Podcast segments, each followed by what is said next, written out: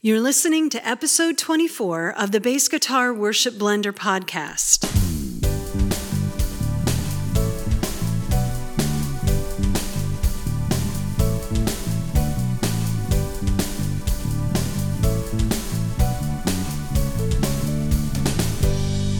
Welcome to the Bass Guitar Worship Blender podcast. I'm your host, Brent Haseker, and we have got yet another interview today. That's three episodes in a row where I have an interview, and it's also three episodes in like what? A month and a half. That's crazy. So, podcast is definitely getting momentum. And also, today's interview is kind of a long one. So, uh, I'm just going to make this intro like really short. But it's an interview with a friend of mine, a new friend of mine uh, named Ian Burns, who uh, I recently, well, I've known him for a little bit through the Talk Bass forum and uh, then actually realized he doesn't live too terribly far from me. So, we actually uh, have met in person and uh, hung out and thought, hey, it'd be a cool idea to to do a podcast together. So that's what we're doing. So let's get started with the interview with Ian Burns.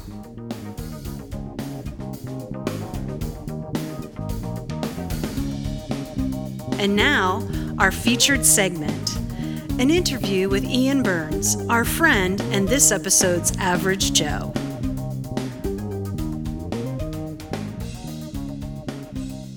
All right, so today I am with Ian Burns, and uh, you probably don't know who he is, and that's okay because this is another one of our my uh, average Joe uh, interviews. And what's really cool about this interview is that, unlike all other interviews that I've done previously, this one's actually in person. Woo. So uh, say hello there, uh, Ian. Hey guys.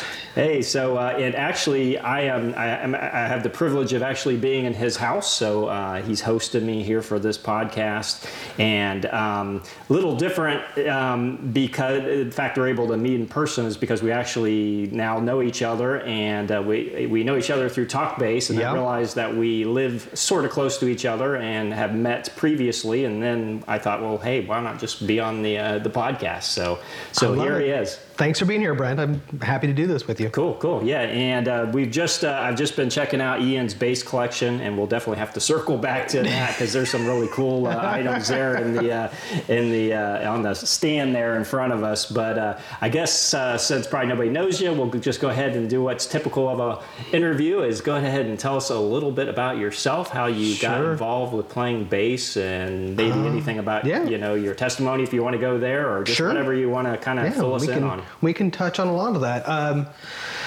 I come from a family that's fairly musical. Uh, lots of amateur musicians in the family, singing parents. My uh, my dad can uh, play guitar and play keys, rock and roll style. You know, mm-hmm. he's not like a classically trained musician.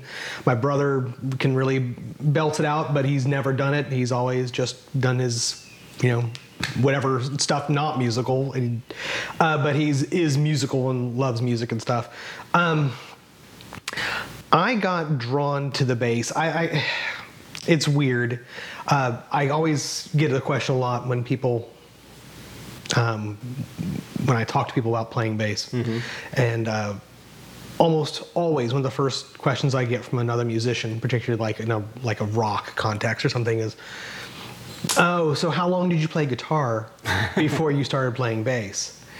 And it's weird to have to explain to him, like, well, no, I, I've always played bass. Mm-hmm. I'm, I'm not a, a failed guitarist that ended up on the bass. I, so there was, really was this kind of drawing of uh, just directly to the instrument. I, I started playing like clarinet in, oh, wow. I don't know, fifth grade or whatever.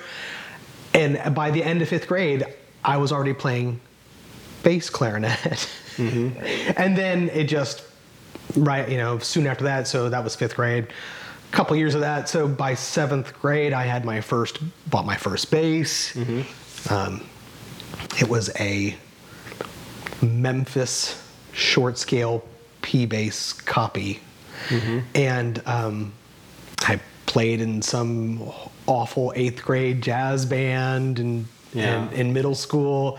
Matter of fact, the first, sorry to break into to, uh, show remarks already, but I we played a concert in a mall. Oh, nice! Like here's the eighth grade jazz band, and uh, that first like the day before we played, I broke my E string. Oh. So, so it was a it was a three stringed bass Oh. day for me. It was good times. Um, anyway, I, I've continued to play music. I you know I've played other instruments as well. Um, uh, I moved on, ended up playing the baritone euphonium in high school, and it became my when I went to uh, to uh, college, went to University of Kansas.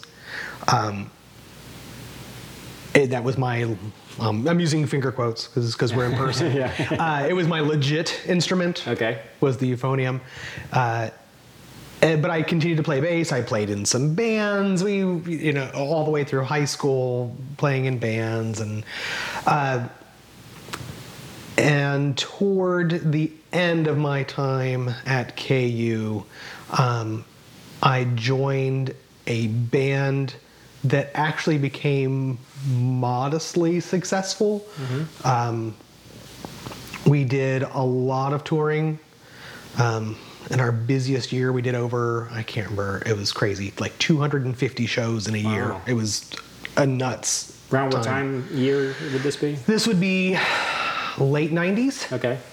I think I joined the band in 97, so our my peak with the band would have been probably in 2000. Okay. Um, but this all this is all going to come together because I hear the goose. There's the goose.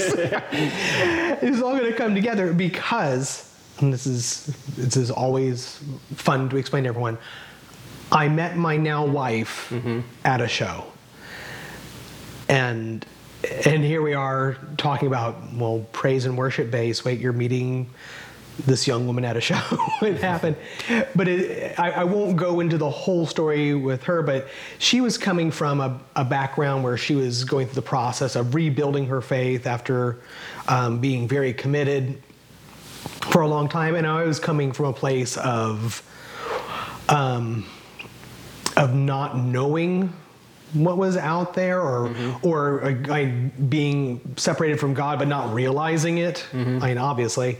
And you know here I was in my my rock and roll lifestyle which wasn't all that rock and roll. Um, we were we were nice boys from Kansas so it wasn't it wasn't crazy. Yeah. but uh, but I, I met her and we started talking and at the same time i was um, when we weren't playing i was the only guy in the band with a car payment. So we weren't on the road i had to work. But everyone else didn't have to. It was really Yeah. nice.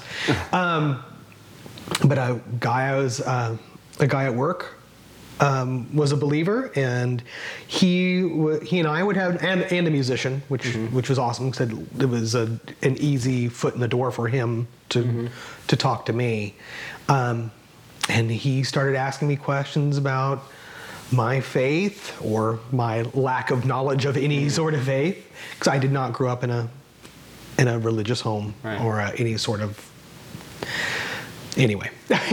But anyway so he was so he was working on me already. And then i meet my wife at a show and we instantly connect. And so we spend the next i don't know year lots of phone conversations because she she lived in utah at that time and i lived in kansas and was traveling. And there was lots of phone calls, lots of discussion. Hey, have you? Let's read this. Let's read this book.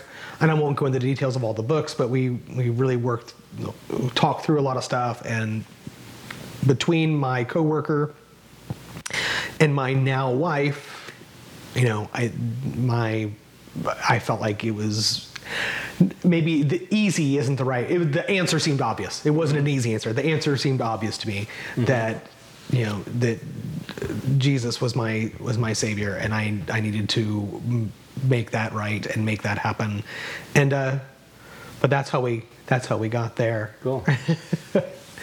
And then yeah, lots of showing. matter fact, about a year after I met my wife, I quit the band Okay. because I was like, yeah, we can't. These two things do They're not not. Well, when we were traveling in the van between shows, and everyone else is just, you know, messed around, and I'm in the van reading a Bible, I think the guys knew that my my time was was ending with the group. Yeah. And I'm still I'm not close with those guys anymore, but I you know we we, we touch base and we Mm-hmm. we keep in communication. But uh, yeah, it was it was time for me to go. Yeah. Yeah. Yeah, What was the name of the band? The band was called Shaking Tree. Shaking Tree. Mm-hmm. Hmm, interesting. Yeah, it was it was really a fun gig. Yeah. It wasn't. Is it originals music? Yeah, it was all original. Oh, cool. Okay. Uh, we had a we had a recording contract for Oh, one album Nice. with a teeny teeny tiny little record label, but Yeah. they we got to record at a really nice studio in Memphis Mm-hmm. with a with a big name. I mean. Bigger name here. I'm finger quoting again. Okay. There's the downside of being in the same room with you is that no one else No is one in on else this. knows what the visuals is going on here. We're like high fiving silently. You don't Yeah. even know. Um, but with like yeah, like an, like an actual producer who you could like go online and be like, oh, well, Nice. check that out. Um, and it, that so we had an amazing. It was a great experience. Mm-hmm. Um, the fact that I can you know tell my grandchildren, oh. Grandpa was in a rock and roll band. Record contract. And that is, Something that is that not many people can say. so here's the biggest one, and this is, ah, I, I hope I don't meet anyone else who's listening to this in person, because this is my, like, uh, either icebreaker or the two truths and a lie kind of thing. Um, the the pinnacle of my career with Shaking Tree was we uh, we got were the musical guest on the Jenny Jones show. Nice. So that was like, all right, we're good here. Record contract and on a That's- show. That's like, man. Isn't that what I think that's what everyone strives for? Were you on a late '90s, early 2000s talk show? Yeah. And yes, we were. So we got to check that one There off. you go. No, so it was it was really cool, and actually, even that show by itself was it was amazing doing that. Yeah. They put it. We each had our own hotel room. They had a limo. Well, we didn't use the limo because we like we were playing so much. We like played the night before. Just drove the van to the TV studio, unloaded, played, hotel, and then you know, we were on the road the next day. So it was just a, a one. But very nice. She's very short. Yeah. Just. But anyway, there you, that's that's a, a bit of my history and how I ended Nice. up playing bass and where I am today, still playing bass. Cool, cool. Well, uh, and usually when I do these interviews, I, I actually have a whole list of questions. but I purposely did not um, prepare any questions. I just figured we could just casually chat here. Yeah. So, so um, tell, I guess, because we, we met on Talk Bass. Yep. And so, um, tell us about how long you've been on TalkBass, and particularly in the forum that we're both on, which is the Praise and, And Worship, worship.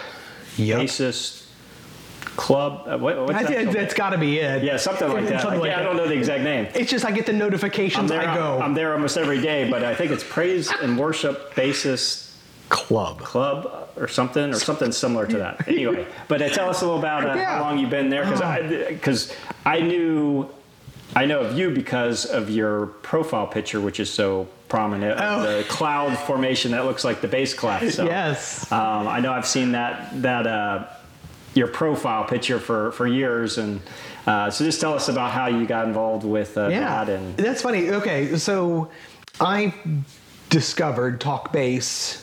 Um, I think how old school I want to go on this. Um, talk bass, if I remember correctly, started out as an email digest okay.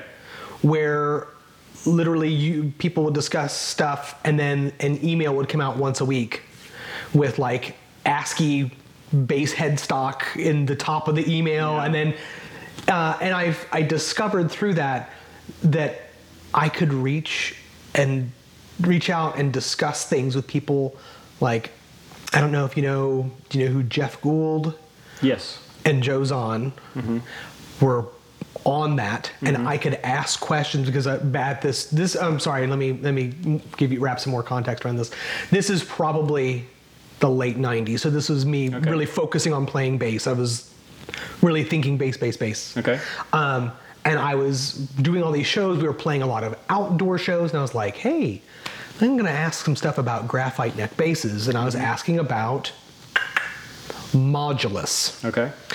And uh, Geoff Gould was a co-founder of Modulus, and he gave me a couple of things to think about, and then went on to say, by the way, I'm no longer with Modulus. I've started Geoff Gould Design. I was like, oh, very cool. Anyway, and, and Joe Zon chimed in and had a couple things to say about graphite neck basses as well. So that was late 90s. And so I wasn't on Talk bass at that time. And then I kind of, as the band, my time with the band wound down, and I focused on my life as a believer and as someone getting married and someone starting a family, bass took a back seat for a, a long time. Uh, so it wasn't until, let's see, I got engaged in 2001, married in 2002, and we had our first kid in 2003. So that that time period, I you know I'd plunk around on my bass or whatever, but it was very backseat. Um, once my family was kind of established, and then this was in Indiana. Um, I could go for the whole geography thing too, but I was working for Apple, and I was working in an Apple store, and I applied for a position in a corporate position mm-hmm. in Sacramento, California, and they hired me. Hmm. So we packed up the family, moved across the country. Really amazing. It was a really stressful, difficult time this first few years, but it was very rewarding also. Mm-hmm. But I found that TalkBass had transitioned from email digest to website. Right. So finally, like in 2006, as the family was kind of firmly established, I was like, let's let's look into bass stuff again. Yeah. And um, and yeah, so I think I I think I'm a member since like 2006. I wow. think is. I think is what it is on the, okay, on the website. Yeah, I, I don't go back that far. I'm probably 2000- 14-ish, 15-ish, somewhere around there. I'm very, and it was very sporadic for uh-huh. a very long time. I, uh, I still more of a lurker there. Mm-hmm. I guess that's not quite fair. I, am not a big participator in all the conversations, yeah. but I am I'm active, but not always participating. Right. There we go. There you go. And I'm gonna get the actual, like, now, so I can get the actual name. I, I feel, have to know what it is because I want to point people to that um, forum because it is a very good. Mm-hmm. It's an forum. excellent forum. Um, let's see here. It is. The actual name is the Praise and Worship Band Bassist Club. There we go. Oh, that was the band was the part that was right, missing. Right. And you're like fret free Fret free. on there, and then I'm Behave, which is a which is a play on my name, B Haseker, Brent Haseker, B H A E V, V. So yep. uh, yeah, so um, so yeah, that's the actual forum that we're both on, and that's a great forum. And I I you know I'm on a lot of forums, you know, with Facebook and everything else for bass players and Mm-hmm. worship bass players and all that. But I definitely always check in with the uh, the Talk Bass forum there Yeah. because that's just a great crew of people, and it's it's you'll you'll see a lot of the same people every day, Yes. and they're always encouraging and building people Yep. up. And, and I was going to it's a good say community. It's super active too. Yeah. Uh, and I would just say, in general, don't be afraid to dive in. Yeah. Because things are just going to keep rolling if you don't say anything. So jump in there and get- make the conversation happen. But yeah, those are some Yeah. really some really great folks on there, and I'm Yeah.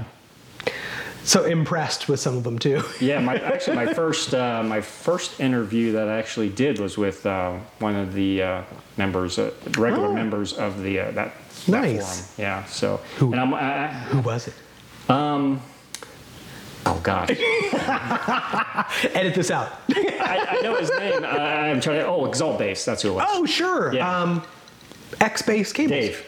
Dave. Yes. Yeah. Yeah, I've got a bunch of his cables here. Yeah, yeah. Uh, do you? Do you really? I would actually like to see them. Uh-huh. Yeah, I. I always see, see all the stuff that he makes for people Yeah. online, but I've never actually. I have ordered cool. several. We'll have to check that out. Check out Dave's cables. all right, a little plug for, Yeah, for Dave's Dave's cables. Uh, That's not what they're called, Dave's No, cables. it's, I think it, I think it's X Base. X Base. Yeah. Okay. All right. So a little plug for, for Dave's uh, X Base cables. Cool. We'll have to check those out. Yeah. And we'll definitely, like I said, we'll definitely have to come around to your basses because, well, why don't we just go ahead and Yeah, come yeah. around to your basses? Go ahead, since that's in arm's reach of you. Yes. Grab the, um, This what's is it my, called again? This is my Tom Clement fretted six string. Yes. And that Contrary is- to my talk bass username of fret free, I do have A a fretted- fretted bass. And that is just an absolutely beautiful bass. Probably, I would say, out of all the basses here, even though the that one is really impressive. But I think if I were This one speaks to you the most. one that speaks to me that I would play if it were in a five-string version. Six is I We can just- I think I could do a six. We just take but- it off. We can just take the C string Yeah, off. You'll yeah. be fine. yeah, but that's a it's obviously a six-string bass. and Yeah. it's beautiful. How much how much does that weigh? I think the weight was under nine pounds. Okay.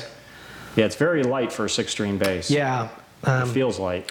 Yeah, and Tom is a is a local guy here. He, Deland's only about an hour and fifteen from my house, so Right. Tom Tom and I text back and forth on occasion, and he's. Um, when I first moved here, I did some tech support stuff for him and helped him out with some stuff, and and he's been building basses that whole time. Funny, actually, when we we uh, I knew he was here back when I was shopping for basses a long time ago, and my in-laws lived here, mm-hmm. and we'd come to visit, and I'd be like, "Hey, wife, I'm gonna go to Deland for an afternoon mm-hmm. and talk with with this guy who's gonna who's gonna build me a bass," and it never it never happened because I just couldn't you know with you know I've got five kids and Yeah. I I never could be like. You got all five kids? All right, I'll see you later. and so I never did it. But I, I almost. Bad husband, bad I know. I almost kicked myself because the one time I was going to go, the only bass he had in was a six string double neck bass. A six string fretted and a six string fretless. And I really would have loved to mess around with it. And he, I forget how much he said. He said it, o- it only weighed like 13 pounds, which for a double neck bass Yeah, is insane. But I missed out on that opportunity. But- Yeah. but because I made the right choice, I like to think. But that is a beautiful bass, and, I'm, and I usually don't particularly care as much for single uh, cuts. But that Hmm. Me neither. But that one just looks so sleek and awesome. There's something about that one Yeah. that I was like, I like it. Yeah, Yeah, I'm not a big, I'm not a huge single cut guy either. It just kind of, it worked out it that definitely way. works on that. That design definitely works. Yeah, it's beautiful. And then tell me about, of course, we have to we have to go right to this seven string beast here. The seven string. This is, this is my Craigslist find. Um, this is a seven string B bass with a carbon graphite neck. Um, it's a it's a fretless conversion, and I'll, I'll go through the quickly through the backstory on this one too.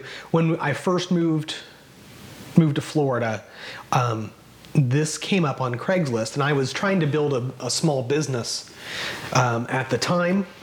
So money was tight, and he was asking really a ridiculously low price for the bass. Um, so I had a couple conversations. I was like, "Hey, I really wanted this bass, but I need you to know that I." I can't do it. I cannot justify. Again, look at me making the right choices for the family. I can't justify buying your amazing bass and then having to explain to the kids, "Oh, we're not going to eat much this month." Yeah. And he was like, "Oh no, no, I totally get it. I'm glad you like it, and I'm glad you appreciate it. Have a great day." And then out of the blue, my goodness, a year a year ago, the same guy emails me and said, "Hey, do you remember me? We talked on Craigslist. I had that bass that you were interested in." I was like, "I totally remember. How are you doing?" He's like, "I'm great, and I still have the bass. Do you want it?" Wow. And he, I said, "Well, yeah, I'm still interested." And he said, well, "Here's my new number," and it was like five hundred dollars less than the already ridiculously low price. And I said, "Okay." Wow. And I met him, and I picked up the bass, and he was thrilled that it was going to go somewhere where it would get some use, and instead of just sitting in a, a gig bag in his parents' you know spare bedroom. Um, and here I am. I got it today. Tom did some work on it. The the action was so low that the strings were I mean, almost literally laying on the fingerboard. I mean, Yeah. and, it, and it took it. It's it's one thing that, to just drop the action and be like, "No, look, look how low the action is. It was playable, but only if you just like looked at it. Uh, as Very soon light as- touch. If you did anything but drag your finger over the any of the strings, it would start to clack and Wow. buzz. Um, Tom thankfully was able to build up the nut enough and and then recut it that it is now, and and Brent picked it up earlier. It the action is incredibly low Yeah, still, it but really it's is. playably low. Mm-hmm. But you gotta, you still gotta, you gotta be gentle with the right Yeah, hand. yeah. But it's it, it's a really cool bass. What kind of wood is actually? What kind of wood is on that? And then tell me the wood on that one as well. You shouldn't ask me that because I have no Oh, idea. okay. No, I, it's funny. I mean, most on well on my my main instrument, I do know everything. This was. I And so that people know what you're talking. this is the Tom Clement. Um, this is. I want to say it's It's kind of like ash. ash. looking. I want to Yeah. say it's a it's an ash. You know, and given its weight, it's it's probably an ash. Yeah. um, with a um, my goodness, well, I can't remember. Anyway, the uh, the neck is maple and walnut, maple with walnut stringers. I'm gonna kind of count them five piece, and then this is a bloodwood fingerboard. Uh, okay. That's what. That's why it has that reddish. That kind of reddish. look Yep. to it. Okay. And this is di- actually when I bought the bass, it had a different neck on it. I had Tom make a, a new neck Are for those it. Nordstrands in it? they are big Cool. singles, I think. Nice. Are they big singles? I don't know, but they sound nice. Yeah. Nice. it does sound good. The the B bass, the seven string. Uh-huh. Um, I have no idea what the body is because it's it's got this kind of semi-transparent black paint on it. Yeah. Um, Yeah, that could be just about anything. it could be. It really could be just about anything. It's not parti- actually the top is kind of nice. Mm-hmm. Um, and I'm going to tell you, it's either maybe it might be some sort of Purple Heart or Bloodwood as well, and the fingerboard is as well. Um, but I, I do think that bass is going to leave my stable. Unfortunately, because I'm a fretless guy, it's my thing. Mm-hmm. Um, but as a fretless conversion, the dots are not. The dots are where the dots would be on a fretted bass, Mm-hmm. and all of my fretlesses always have the side dots where the fret, Fret would, be. So it throws you off. Just enough. Yeah. I mean, it, it's it's taught me a little bit in the in the. I've played I played it quite a bit when I first got it. Mm-hmm. It taught me to not look and rely on looking, which was actually kind of a nice lesson and reminder. Um, but it, it's it's almost too much. I have to fight it so much to to resist looking at it. But it Mm-hmm. Yeah. is lined, so it's not that bad because of, because it's a conversion. Um, but I think for that that reason alone, it might have to go. Mm-hmm. The electronics on that bass are amazing. Um, the range of what you can do, it's got uh, Delano pickups. Um, I don't even I don't even know what kind of preamps in it. I have never, I haven't bothered to take it apart. I just made sure the batteries were good and started playing. And each pickup has like a um, single coil north, single coil south, and then both coils mode. So each pickup has that same control. Plus, there's like, you know, mid frequency selector and uh, passive active. I, it's it's Oh.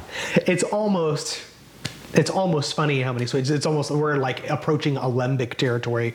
There's so many knobs and switches on it, but it it's great. It's such a range of tones. But of course, since it's just me playing it, I have like two sounds that I'm after. Yeah. so all these options and choices and things you could do, and I like pick like Same one or thing, two. Yeah, that's kind of, kind of how I am. I, I have my tone, and that's That's pretty- where I live. That's pretty much where I live. I might tweak it a little here or there, but Mm-hmm. um, you know, for the room and stuff like that, or whatever song. But yeah, but that's right. Yeah, I have a tone for every bass, really. Yeah. That's that's exactly right. And so the the middle bass there. The middle bass is my Stambaugh. Okay. um, six string fretless, and this is this is my main bass and has been since 2004 when Chris built that for me. a nice traditional looking, but still exotic looking It type is. of bass. I agree. It's kind of a cross between traditional exotic. It is. It's it's you're right. Yeah. It's like um, it's like a a lightly updated take on a jazz almost. Um, it's a neck through. Oh, sorry. The, those first two basses were both bolt-ons. This is a neck through with um, a seven piece neck. It's maple. Actually, it's bird's eye maple. It's really such a cool neck. Yeah. Um, Love bird's eye maple. with walnut stringers and a purple heart center stringer. The fingerboard is Macassar ebony, the body is mahogany, and it's got a zebra wood top. And this one, eh, um, being so long ago, like I said, I've had the bass almost 20 years, um, I wasn't going crazy about electronics options. I told Chris, here, my tone goals are X, Y, Z, and I got to be honest, since I placed the order 19 years ago, I don't, I don't remember what my tone goals were at that time. Yeah. And he said, for that, I recommend the following setup, and it's got Bartolini's and a Bartolini three-band preamp, Wow. and it's it's fine. I kind of wish I could take the electronics out of the seven-string and put them in there, because there's something really open about the bottom end on that B bass. It's just huge, and I'm a I'm a sucker for a soloed bass, uh, sorry, bridge pickup for fretless tone, just be, just because I'm I'm a brainwashed Jaco guy. Um, I yeah. it's hard. It's so hard not to. Yeah. But I've been I've been more and more. I used to run the blend 100% zero, you know, uh, on my fretlesses, and I'm now at like 25%, 75%. percent Um, and then I'm even finding, I, I, some time to time, I'm even like doing 50 50 and just letting my fingers do the tone changes. Yeah. And uh, sorry, and jumping back, part of the reason uh, the the the seven string has this huge bottom end, even when you're soloed on the bridge pickup, that's missing on the standball. That I, I was like, kind of wish that was there, but you know, you, you goose the bass control a little bit, and it, Yeah. it's fine. Eh, sorry, I love my six string. It's it's it's better than just fine, but it's there are compromises in everything. And everything, of course. And I, I and I I love it to the point where I don't want to rip stuff out of it. I don't think. I, Yeah. I think I just want to leave it as it is. Yeah. And then what I love so much, we just these three like really high end awesome basses, and then you've got tell us the the fourth bass that's in front of us here. And the fourth bass is the the SX five string fretted talk bass special. Um, I picked this bass up. Oh my goodness, seven seven or eight years ago. Um, I was down to one bass. I had just had my six string fretless, and I started to get worried if I was going to have a you know what if the electronics fail or you know I never had I didn't have a backup bass to take on a gig with me, and I started it started bothering me, and I was like, you know what, I just need something. And there was a gentleman on Talk Bass selling this his modded XSX. It's it's just it's got Bartolini jazz style pickups in it, and it's got the Audere preamp in it with the selectable Z modes. I think is, uh, and the preamp is really cool. The bass. I hope no one's listening to this who wants to, you know, I'm not going to, maybe I won't ever list it on Talk Bass. The bass itself is not a great bass. I'm sure anyone listening would understand that an SX is not necessarily the, Yeah, it's, it's a budget friendly it's bass. yeah, it's about as as low price instrument. Almost as low as you can go. almost. What's the new one? Glarry, I think Yeah, is the. Glarry is like the new new one. I think there's some other ones too that are even cheaper, but uh, yeah, oof. It's it's a totally passable bass. If I had to gig it, I totally could. Um, but it's been relegated to the closet for most of its life. It's it, it, it's it has its intent was to be a safety and a backup, and it has lived that precisely Mm-hmm. the entire time I've owned it. And it's a good. Uh, it's, I understand it's a good workout instrument yes, yeah, I had for your the home gym. You know, I had It- I had Brent lift this thing. It, it's got to weigh. It's got to weigh twelve pounds. yeah, it is heavy.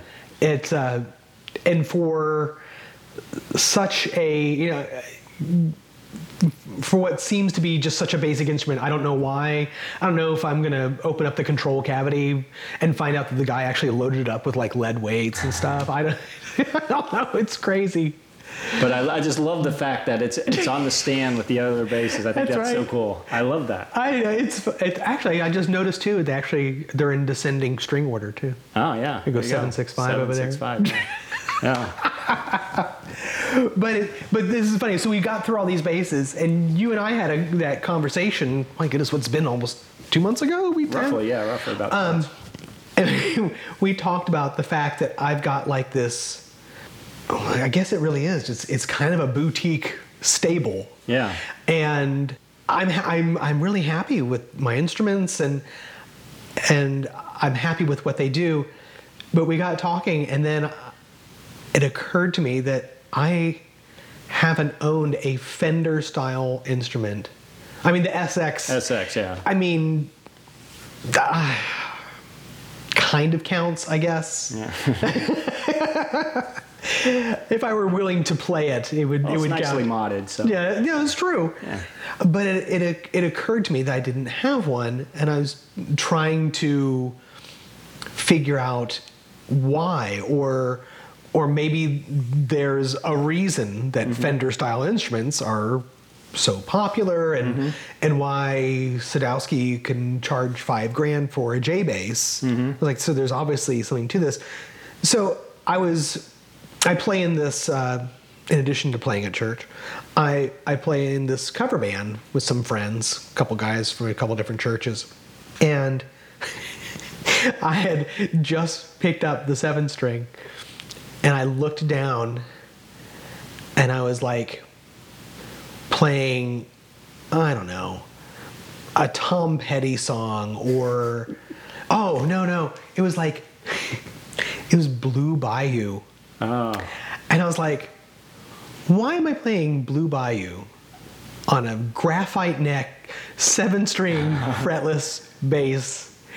And it just kind of, I've, it's kind of made me rethink some things. And I'm doing some light shopping, but I'm going to have to let a couple instruments go before I make any changes. But I really think I need to take a look and try some of the stuff because I've been so convinced that you know boutique is best, and I have my boutique instruments, Mm-hmm. They're and great I'm instruments, yeah. and they are great instruments.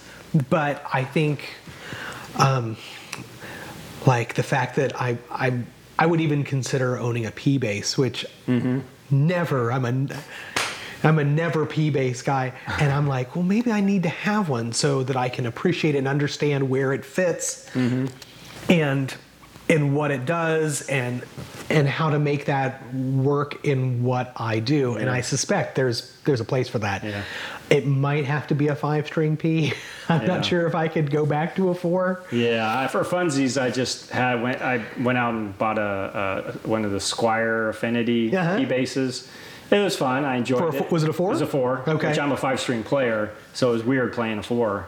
But I figured I just want to do the P bass thing. Just you know, I figured I, I won't spend much. Just Yeah, yeah. just to do the P bass thing and and played at church a few times and had it for a little while, and then I was like, okay, time to sell it. this test has ended. yeah. I mean, there's no, there's nothing wrong with it. I mean, no. and it, it's just you just it, P bass just wasn't my quite my thing, especially four strings. If Yes. five strings, maybe, but still the shape of the body and everything. I'm more of Yeah. a jazz bass. No, no. just feels so much better. No, here, here. I mean, even you know, and I did way back in the day. I had an ESP jazz copy, Mm-hmm. sparkle red. I mean, it was it was pretty Nice. pretty easy to see. um, and yeah, compared compared to the P, and I guess like I said early on, my first bass was a P bass kind of copy. That thing was that thing was so weird that it was like a 30 inch scale. It was odd. Uh, but definitely P bass is never the sound I hear in my head. But but that I but that I can appreciate when I Yeah. hear it like oh Yeah. that's why they that's Yeah, why it P basses on, I mean, pulled out. it works on so much stuff.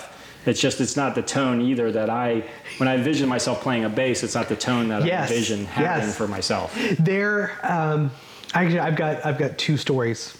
If you're okay with Sure. it, about this, um, one is that I I did have I found a bass Mm-hmm. that was the sound I heard in my head, and I let it go. Hmm. I never bought it, but I, I went to a store and played it, and part of the reason was it was a four string. Happened to me too. It was a Lakland DJ. Really? J4 that had been modded, and somebody crammed a P bass pickup in between the two jazz bass pickups. Interesting. yeah. Oh, that's actually kind of cool. Yeah. So you- and I heard I actually somebody posted a picture on TalkBass. I'm like, oh my gosh, that's the bass that I was played in the store. I'm like, and so, I know, I someone know who picked it owns up. it now. I know who picked it up and bought it. That's pretty Yeah. funny. Yeah, it was down in South Florida where I saw it, and it was just this beat up looking thing because I mean it was, I mean obviously the the DJs are beautiful basses. Well, yeah. and the pearl white finish on is gorgeous. Nice. But this was somebody had dirtied it up and just it it seen it's, it's Was it- seen a lot of a lot of action. Was it a hack job on the mod or was it Uh, Quasi. it looked. I mean, you could see where somebody had like a drill press or Yeah. It wasn't. It wasn't horrid. It was just. right? You could tell. But it sounded awesome. And every time I, I was just playing, I was like, "This sounds awesome," but I got to wash my hands after I play it. and it's a four string, yes. and it. And we were in the process of building our house at the time. And I didn't want to like expend any money or Not gonna do that one. But yeah, it was. I really. I mean, that bass. It, it just sounded great. It sounded like what I wanted the bass to sound like. But yeah, I let that one go. I and for me, it was this was really so I so I was my spent most of my music and career, most of my life, mm-hmm. I guess, really growing up in Kansas City, mm-hmm. and and I like to. I'm sure sure no one else who would listen to this does this. Make the rounds of the music stores, you know, check out what's in stock. And we had a couple of really nice music stores in Kansas City that carried really nice stuff. And this one one day, I was like, huh, there's a music store that I, I've never been to. I'm going to go out to it. So it was, it was like more like, it was 10 minutes beyond my usual radius of visiting stores. And the bass they had was a Status Electro, Okay. which is their fretless hollow body. Wow. I picked it up, and even before I plugged it in, I was like, you know, just plunking. I was like, uh oh, this is this is what I hear. Mm-hmm. And I plugged it in, and it was it was like what I was hearing in my head and in the room, you know, just plunking the bass, and then amplified, and it was just like, oh, now it's like a hundred times better, and it's Yeah. still the same sound. It was amazing, and I I played that bass for probably I don't know an hour and change because it was just like, this is it. I can Yeah. but it was it was a four and i couldn't I, at that point I'd, I'd already switched to six and i couldn't i couldn't make it happen i couldn't make my brain accept the four for the way i've already been playing Yeah. if that makes sense like my patterns were already set in what i play mean, for me, even if I never even touch the B string, yes I have to have five strings because that's just where it fits my yeah hands. yep Um, four string, I just feel like I'm cramped up, and I just feel like I'm missing. uh, It just doesn't work. Oh, I've got a story here too. But but anyway, so I I let that one go. But I've actually because the the, the sound was so much what I heard. Every four or five years, I email status say, hey, when are you guys going to get more? Because it's like off their website or it's like I mean maybe it says discontinued. I don't know. Yeah. Um, but I've been asking him for at least 10, if not 15 years, what's the story on the Electro? And every time I get a response, I'm making some fine tuning, we're making, and we're hmm. updating the model. And it's that's been my response for 15 years because when when it goes live, it's going to be hard for me not to just go ahead and pull the trigger on a five string and and see. And I, I think i could i think i don't need a six. I think the five would be fine. Mm-hmm. And like maybe that would end up being my one boutique bass mm-hmm. and then oh now the story. So i was in this band shaking tree for mm-hmm. years. I quit in 2001 they went on without me, which is fine. That's what you do. For another six years, mm-hmm. maybe. So they were they were they went on longer without me than they did with me, which mm-hmm. which seems weird in hindsight. Um, but as things were winding down and they knew it was mm-hmm. coming to an end, they decided we're going to pull the plug on this band, and they were having a final show thing, and they invited all the former members to come come to the show, come play a couple of tunes, and and I had considered flying with a bass, and then it, just the time constraints and stuff. I was like, nah, nah, I won't take a bass.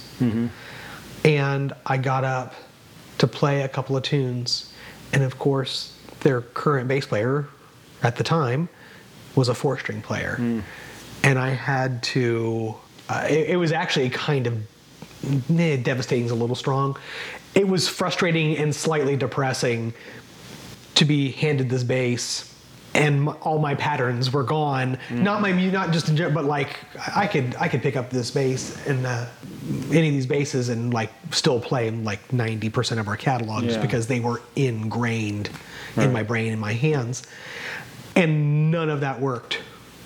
So, like the song with like our some of the most straightforward stuff that I ever played on on the record, and it was like I was tripping over myself because I was like, okay, if I play this note here, normally I'd go here, but I can't go here, so now I have to go up here, and then that sets me up incorrectly for the next section where I'm about to go over here. Yeah. It was a mess. I was so frustrated. I was like, I should have just flown with the bass. Even for two songs that I played, I should have just brought my bass. Yeah, or rented something or whatever. Well, not and on top of it, I'm not a big guy. I'm I don't know five eight, five nine. Mm-hmm. this guy who was playing bass was like six two. Wow. So I got this bass. He hands me this bass, the strap, and like the bass is at my knees. I'm like at the guy, like the guy from Soundgarden who always used to walk around kicking his bass. Uh, it was. I was like, oh, so I had to like turn around, like get a chair, like put my leg up on a chair. I was. It was. Wow. It was a mess. I was so frustrated. But that was that. That whole six down to four was. Wow, It was a bit of a. It was a bit of a, a, a mind burner trying to especially undo things that were And like you said, embedded in your brain. Oh Yeah. it was so hard muscle memory. Well, let's go ahead because since this is the bass guitar worship blender podcast, Mm-hmm. let's uh, talk a little bit about your. You know, you play in church, Mm-hmm. so just tell me a little bit uh, about that and your experiences playing in church and yeah how you you know oh how it works for you at your church. is yeah this is great actually we got some i got some good stories here actually the one of the best ones is how i got started playing bass at church um, when my wife and i got married we were in this uh, very conservative church that didn't have electric instruments. And that like they were they had recently introduced a guitar an acoustic guitar Right. and to their uh, to their worship team there. And i have no problem the church was awesome. It was a great church. But for where we were in our life and it was the teaching was amazing. It just wasn't mm-hmm. the, matter of fact like this is going to be crazy. We were married by the associate pastor of the church. Mm-hmm. And one of the things he said to us, hey, if you guys want to have some kind of personal ministry, I totally recommend you go to this church. It's not not this church, sorry, this other church that was mm-hmm. just starting that was like 10 blocks from our from our house where we were living. Mm-hmm. And he said and so we I, I'm going to sound like a schmuck. We got married. We never went back to the church. so getting married was like the last time we were at the church, and then we uh-huh. went to this other church. So I'm sorry, everyone. Don't hate me. It wasn't. We weren't trying to sneak away or anything. But that you know, even when the pastor says like, "I advise you go to this other church," Yeah. and not because we were didn't we're having some negative sp- experience. Sounds, sounds like you had the you had the okay to Yes, do that. yes. and he was a good guy, and it was, and it worked out great. So then I was playing bass at church. So this had to be. So this was 2002, and uh, it, it was actually really cool. The guy who was leading worship, and this was a very small startup church, but the guy who was leading worship was co-owner owner uh, co-owner of a recording studio Nice. and he had this constant rotating cast of folks who would come in who were session cats who would come in and play with us on Sunday mornings just because he wanted to have them come and play. Um, you know, I, there's some, you know, I, I suppose some potentially questionable stuff in that. You know, is that the, mm-hmm. is that what that's for? Is that? But some of these guys, I'm convinced, would have never been exposed to the gospel in any way, shape, mm-hmm. or form had they not come on that Sunday morning and played. Right. But anyway, those some some of those guys were absolutely amazing players, and we're talking everything from drummers to guitarists to keyboard players to to vocalists. It was it was amazing. so that's how I got my mm-hmm. feet wet playing at church. That was the first time I did it. We got married, moved to this church, started playing, uh, and then eh, everything else that we'd done in the meantime was was pretty typical. I've you know played at several other churches and.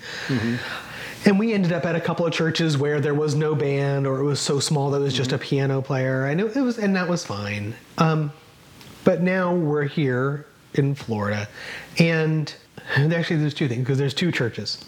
One, I did I played at a church where I. Uh, well, there's that, there's that goose again. Uh, I, I play at this church where a friend is he a friend? Maybe he was a client. He was a friend of a client actually. Was pastoring the church, and he needed someone to fill in on bass. And I was like, well, well, yeah, I can, I can come do that. And it turned into a paid gig, which was great because that small business I was trying to start was well, it was taking its sweet time starting, mm-hmm. and any extra income was great. But that was an awesome time. He was a, he was a big uh, improviser. Mm-hmm. And just off the cuff, like, oh, we're going into this song. I hope you know it or not even we we didn't even get that. It was just I'm going into the song. Come with me Yeah, if you can. if you can. Yeah. And I still fill in uh, on occasion uh, at at his church, and it's it's actually really fun. And I brought that. In fact, I filled in this past summer, uh, and I brought the seven string, and he was like. You've got to be kidding me. And so he like stops everything and like is making an announcement like, this is Ian, and look at this thing that he brought, and that man can play. Come on, Ian. This is the same guy. Oh my gosh. He would, we'd be playing a tune and be like, all right, bass solo. oh I'd be like, are you sure? Okay. And I'd end up having to play a solo Bass solo in church. in church. Oh my gosh. but that was the whole I mean, it was it was a very improvisatory time. Yeah. So it was it was pretty fun, but the first time he did that, I mean, I did it several times, but the first time he did it, I was like, deer in the headlights. It's like, okay, here it comes. But anyway, we're at this church now where, yeah, I'm, I play roughly two times a month. There's now we've got three guys in rotation on bass. Uh, it's a really it's a really enjoyable group of folks that we play with. Lots of really down to earth folks, which I Cool. that shouldn't be surprising, right? Uh-huh. Um, yeah, it, it, I was thrilled to be invited to to play. I guess how I, I I think I only waited like maybe two months before saying, "Hey, do you guys need a bass player?" Yeah. Uh, there were a you know obviously things change and people people are different and whatever, and you know some folks moved on and, and I was mm-hmm. like, "Oh, they need a bass player. They need someone," because they were like throwing the bass at people, and I was like, "Okay." Uh-huh. Anyway, it's worked out very well. I like a lot of those guys. Um, we've lost some drummers recently from folks moving away and stuff. Mm. But That's been that's been painful, but it's it's it's a good time. I'm so thankful to be able to be in, like to minister in this way or to be in part involved in ministry in this way. Uh, and partly I I really am not this is going to sound so dumb after I talked about being on tour all the time. I'm not a big I want to be in front of people kind of guy which I think partly is why I gravitated toward the bass I think that's why a lot of people, a lot of bass players, I think, are like that. They're happy being in the background. yeah I want to be a part of the thing but I don't want to be with the thing I don't want to be the spotlight of the thing. Yeah. except for when then my buddies call him bass solo Yeah. Um, um, yeah, I- I- it- but it's nice too. Even though, oh my gosh, this is good. I got to tell this story. I'm glad that I can be up there, and I'm glad that my kids can see me serve. I don't want them to be like, "Woo, daddy, go, daddy!" Right. But I'm glad that they can see that I'm serving, Participating in the and church. And, yes, I think that's a good thing. Now, having said that, I played two weeks ago, and my oldest daughter said, "Dad, where were you during during the worship?" I said, "I was on stage playing the bass," and she was like, "You were?" I was like, "My own daughter didn't even see me up there." Well, that you got to be in the background. It- That- you didn't want to be. it worked out Yeah, perfectly. exactly. Well, do you want to give a shout out to your who your church is? Hmm. Sure, yeah. I'm at Good News Church of Ocala. Okay, I've heard of that. Yeah. Probably because you told, mentioned it to me. It might, it might be. it might be. The, and it's funny because that was. It's is this is one of the churches that we had friends that went there, but we didn't want to. We didn't want to visit in case we disagreed and didn't want to Yeah. spike a friendship over like, oh well, doctrinally we can't associate with Yeah. you, which I don't think I'm that kind of person. But you never know. Yeah. But my we were like, "Uh, I don't know, and then finally we're like, let's just go visit, and we walked in and we are like, oh, okay, we're good. Yeah. And we've stayed since. We've been That's there now cool. almost, I guess, it's three and a half years now we've been there. Cool. So, Excellent. yeah, it's Excellent. good times. Cool. Well, one final question. Okay. How'd you get a goose?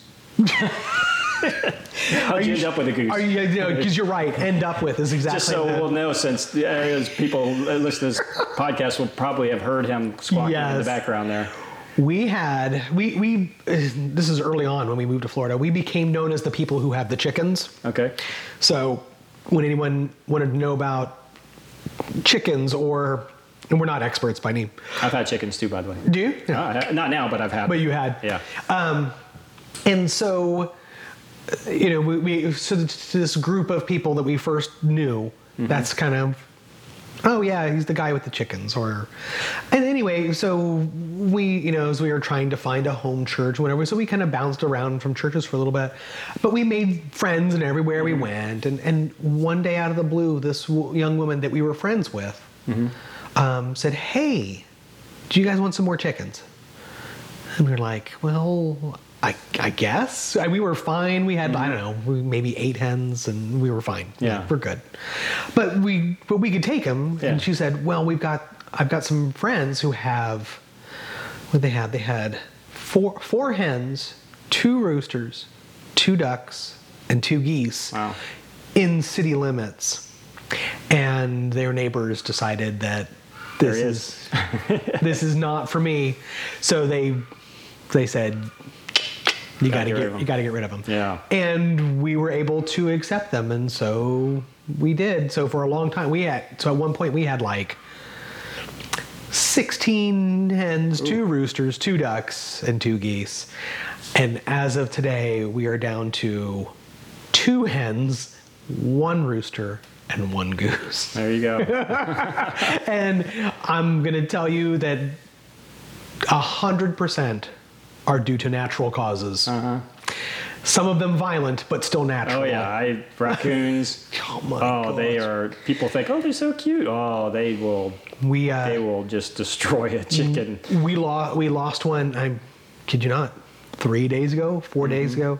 And of course, my daughters come in and they're like, Crying. Yeah. because they're pets to them. Mm-hmm. And I was like, uh, sorry. Yeah. I, they've gotten better. I mean, they, they were very sad for a couple of hours. and Well, they got I've always over it. said raising chickens is, is a high attrition rate. There's always a high attrition rate with chickens. Absolutely. Yeah. And that's what, you know, I'm trying to be gentle, but like, it's hard to me to get sad over an animal that's replaceable for, Yeah. for a couple of bucks. I, Yeah. I'm sorry. They are very sweet and they're very cute, and I'm thankful for the eggs. Mm-hmm. But it's just that's life. can we take it to the vet? Yeah. Eh, no. That's life on the farm. They- That's they- right. High attrition rate with chickens.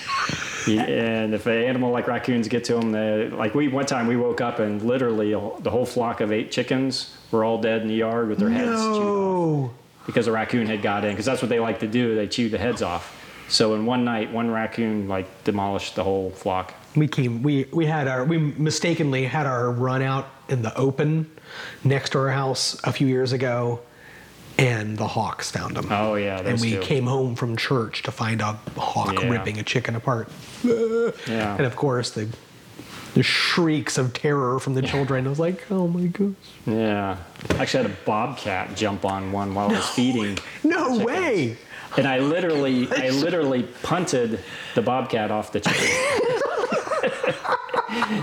and he wouldn't take off. I was trying to scare him off, and he was like so hungry. He's like, "I'm taking the he's like, chicken." I want this chicken. Oh my god. Yeah, that's crazy. That's nuts. Yeah. I don't know what I like use deck. I, w- I was like, taking deck screws and like screwing two by fours Oh, I know. on the. No matter how secure you think your pen is, It they'll find open. a way in. Yeah, it was crazy. Yeah. But now all we have is a pigeon. In a run? Huh? And is it in a run? Uh, it's on our back porch. Oh, It's it. We, we have it. I, I built a little aviary for it. yeah. But I just kind of leave it open a lot, and he just flies around in the porch because he he usually just perches on top of his cage. anyway. Nice. But he showed up on our front door. He was a racing pigeon that I guess got lost, And he and he couldn't fly. And he was just hung- exhausted. He was exhausted, and he was just like, "Please help me! I need I need food and water." Aw. And so we I, I caught him, and we gave him food and water, and figured, oh, I guess we I guess we own a pigeon. I think that's awesome. One of these days, that's how, you know the girls. I'm like, oh, you know, they're utility animals. They're not really pets, but yeah. you know, if you want to take them with you when you go to college, that's, that's fine. The ducks were the worst, though. Just so you know, they were. Yeah. Oh yeah. My parents got those. They were Yeah. sharks. Yeah. Yeah. But anyway, thanks so much, Ian. This has been a lot of fun. We'll have to we'll have to do it again. Please, this was a good time. I appreciate it. All right. Thanks a lot, man. Woo, woo.